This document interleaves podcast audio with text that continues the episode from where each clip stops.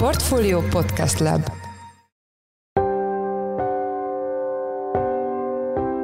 Sziasztok! Ez a Checklist a Portfolio munkanapokon megjelenő podcastje június 10-én pénteken. A mai műsor első részében a Ryanair ügyféltájékoztatójával foglalkozunk, amelyből egyértelműen kiderül, hogy a légitársaság az ügyfelekre hárítja a kormány által kivetett különadót, és ez a már megvásárolt jegyekre is vonatkozik. Pont a különadó mértékét hajtják be ezt a 3900 forintot, ami az európai járatokra vonatkozik. Nem is csinálnak titkot ebből, hogy ez az oka ennek, és így mondhatjuk, hogy 100%-ban az utasokra terhelik ezt a különadót. Az érdekesség az, hogy nem is csak azokra, akik már a különadó bejelentése után vettek jegyet, hanem ez a korábban megvásárolt jegyekre is vonatkozik vonatkozik. Arról, hogy pontosan mekkora összeget hárítanak az utasokra, és hogy mi a magyar kormány reakciója, Fekete Beatrixot, a portfólió részvényrobotának elemzőjét kérdezzük. Adásunk második részében azzal foglalkozunk, hogy az Európai Bizottság levélben kérte Magyarországot arra, hogy a jelenlegi benzinárrendszert függesse fel a vizsgálatok idejére, mert az diszkriminatív lehet a külföldi rendszámmal, illetve forgalmi engedéllyel rendelkező gépjármű tulajdonosok számára. Én Pitner Gábor vagyok, a Portfolio Podcast Lab szerkesztője, ez pedig a Checklist június 10 kiadása.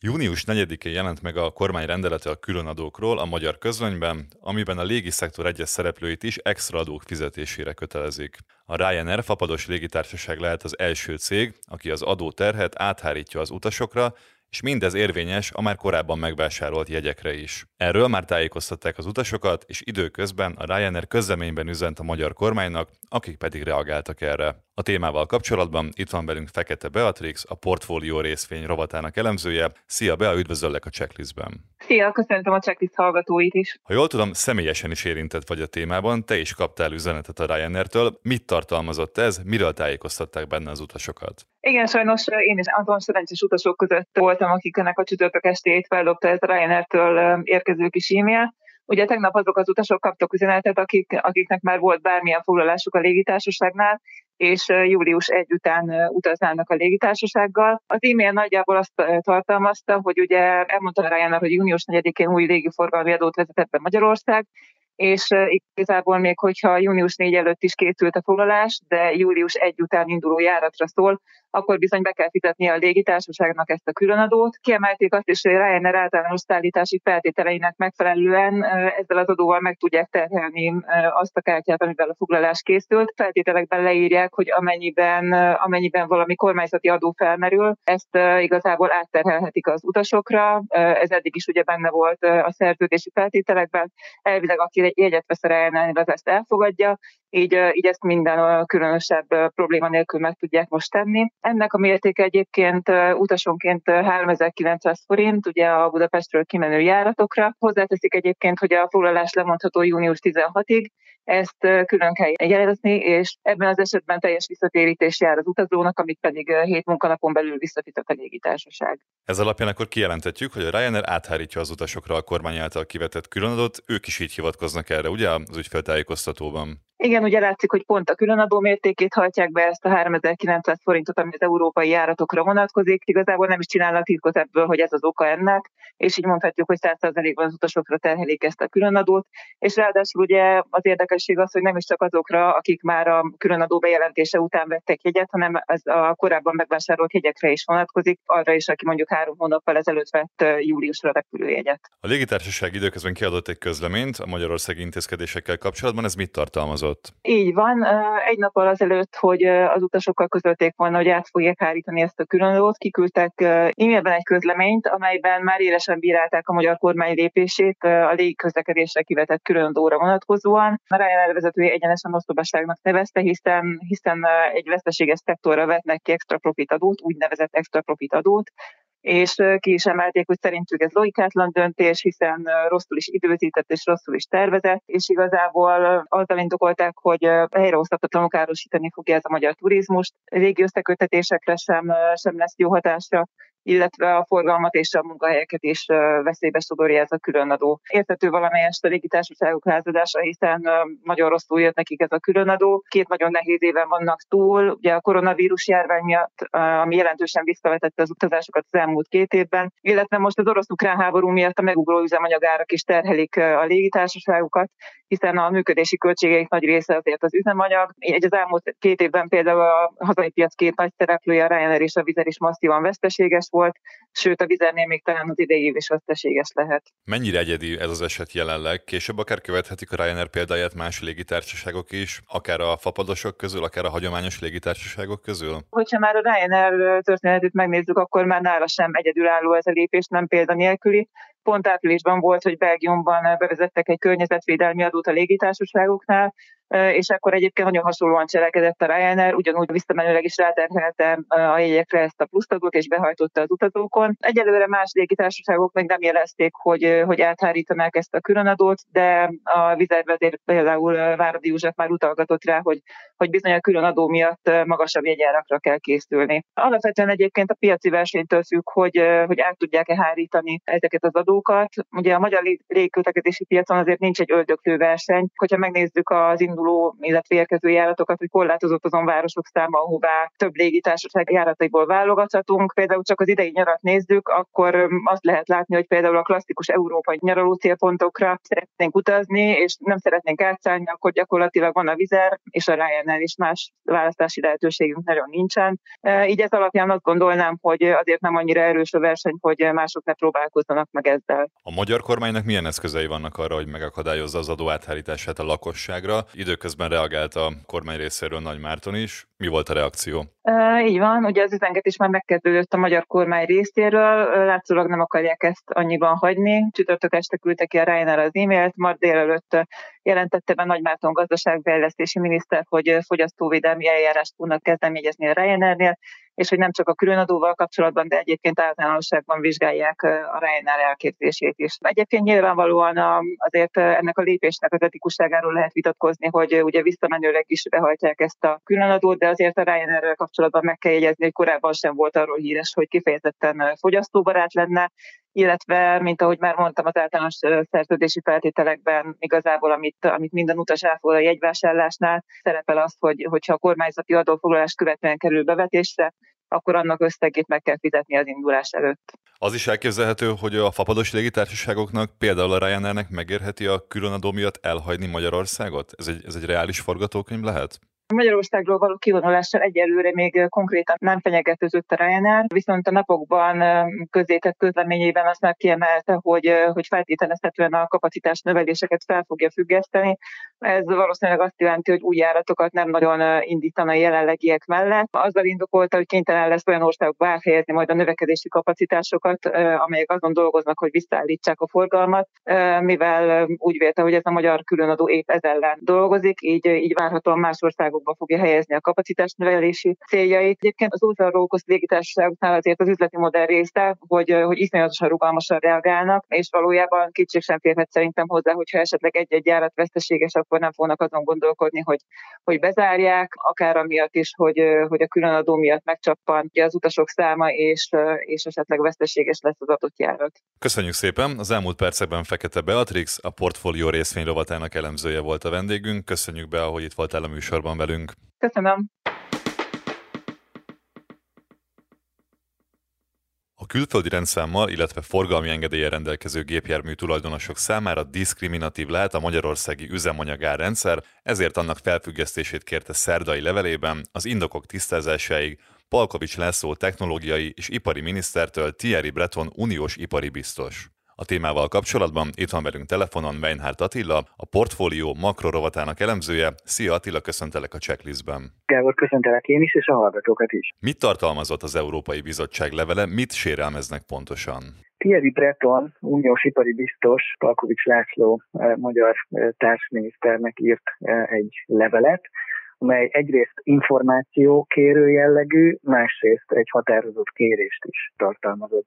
Az információ kérő tartalma az arra vonatkozott, hogy arra kérje a magyar kormánytagot, hogy indokolja meg ennek a kettős magyar üzemanyagárrendszernek a bevezetésének a konkrét hátterét, tehát hogy mik voltak az indokai, és mi az érvényessége ennek a szabályozásnak. Ugye a magyar szabályozás az jelenleg ugye ebből a szempontból határidő nélküli. A másik kérés pedig az volt, hogy amíg ezeket az indokokat, érveket tisztázzák, illetve megvizsgálhatják ez alapján Brüsszelben, hogy ez összhangban van-e az uniós szabályozással és a belső piaci logikával, addig is függesszék ezt fel, tehát hogy a magyar kormány ne alkalmazza ezt a diszkriminációt, gyakorlatilag az uniós biztosi levél ezt feltételezi, hogy az uniós állampolgároknál nem szabad különbséget tenni származás alapján abban, hogy ki milyen feltételek és ár mentén jut hozzá például az üzemanyaghoz. Tehát egyelőre a levélből ennyit tudunk, és ez alapján várjuk ennek az ügynek a folytatását. A kettős elrendszer kérésére hogyan reagált Palkovics László tárcája, illetve Orbán Viktor kormányfő hogyan reagált a témára a péntek interjúban a Kossuth Rádióban? Mi a magyar kormány álláspontja? A két reakció nagyon hasonló volt. Gyakorlatilag a tárca azt válaszolta egy sajtó megkeresésre, hogy a háború miatt, és tehát a rendkívüli helyzetben rendkívüli lépések indokoltak, és ez miatt a hatósági ár fennmarad Magyarországon, tehát a 480 forintos literenkénti korlát, illetve ma reggel Orbán Viktor kormányfő a Kossuth Rádiónak adott nyilatkozatában gyakorlatilag ugyanezt üzente, ugyanezekkel a szófordulatokkal, hogy a rendkívüli helyzet rendkívüli lépéseket indokol, itt tehát azt üzente, hogy ez a szabályozás marad, de azért azt is hozzátette szó szerint, hogy van logika a brüsszeli felvetésekben.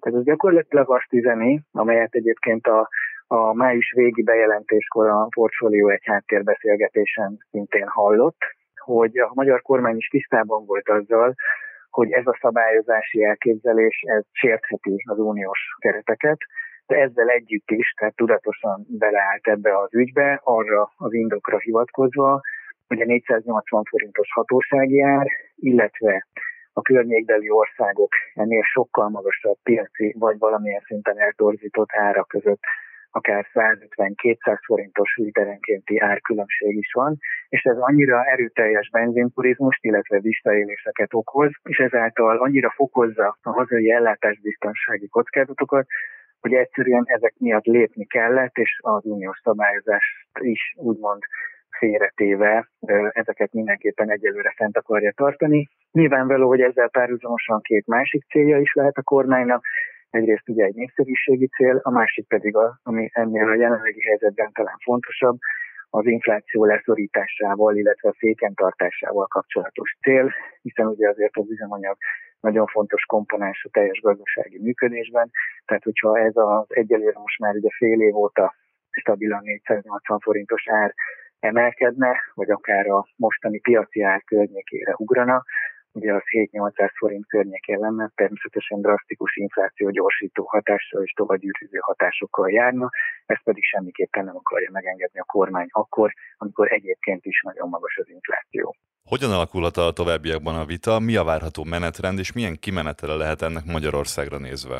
Azt gondolom, hogy a vita abban a mederben folyik, hogy az Európai Bizottság jogi és egyéb indokokat keresve küldözgeti a leveleket, a magyar kormány pedig hát elmondja, hogy rendkívüli helyzet van, és erre rendkívüli megoldások szükségesek, és gyakorlatilag ez az ügy valószínűleg kötelezettségszegési eljárásba fog majd átcsapni. Ha például nem enyhül a háborús helyzet, illetve az üzemanyagár világpiaci helyzet, tehát hogy tartósan magasabb lenne a piaci ár, mint ez a 480 forintos hatósági ár, akkor gyakorlatilag ez a vita akár évekig is eltarthat. Ha viszont menet közben a piaci helyzet rendeződik, az a csökkenésnek indulnának az üzemanyagára, és a forint is erősödésnek indulna, mert ugye azért ez is egy lényeges tényező abban, hogy igazából mennyi itthon az üzemanyagárnak az elméleti piaci ára, illetve bizonyos körnek a tényleges ár.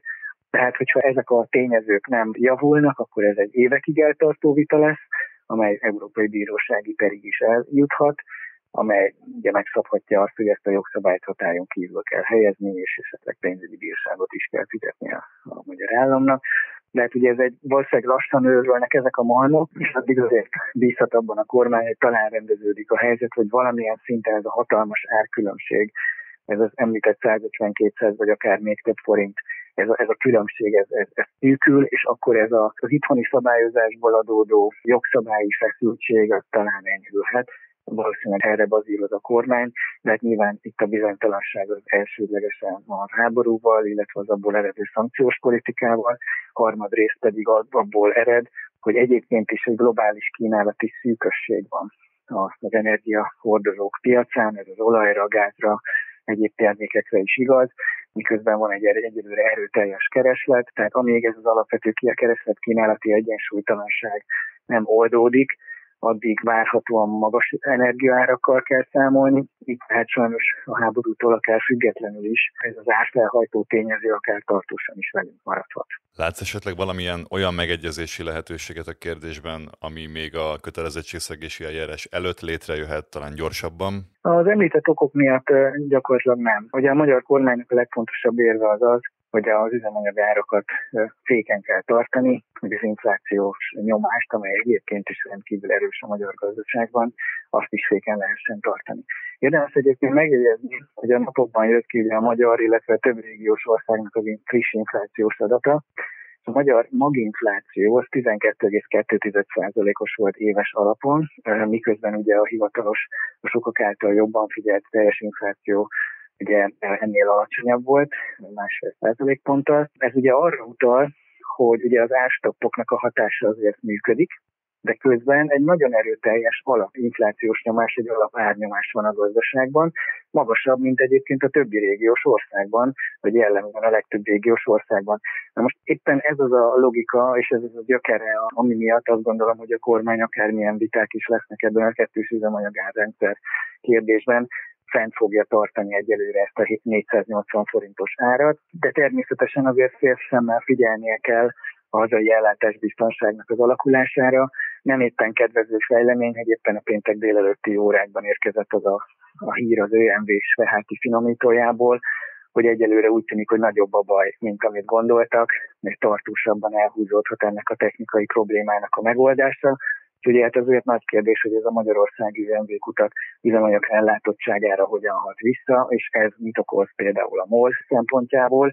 Tehát azért természetesen a kormány sem ragaszkodhat a végtelenségig egy ilyen jogi jellegű vitában, akkor a saját érrendszeréhez, ha közben ne adj Isten az ellátásbiztonság kritikus szintre jut, és ezért gyakorlatilag valamilyen árbeavatkozás kell ahhoz, hogy ezek a, a kereslet kínálatból adódó problémák oldódhassanak. Köszönjük szépen! Az elmúlt percekben Weinhardt Attila, a portfólió makro rovatának elemzője volt a vendégünk. Köszönjük Attila, hogy itt voltál velünk a műsorban. Köszönöm szépen én a lehetőséget. Sziasztok!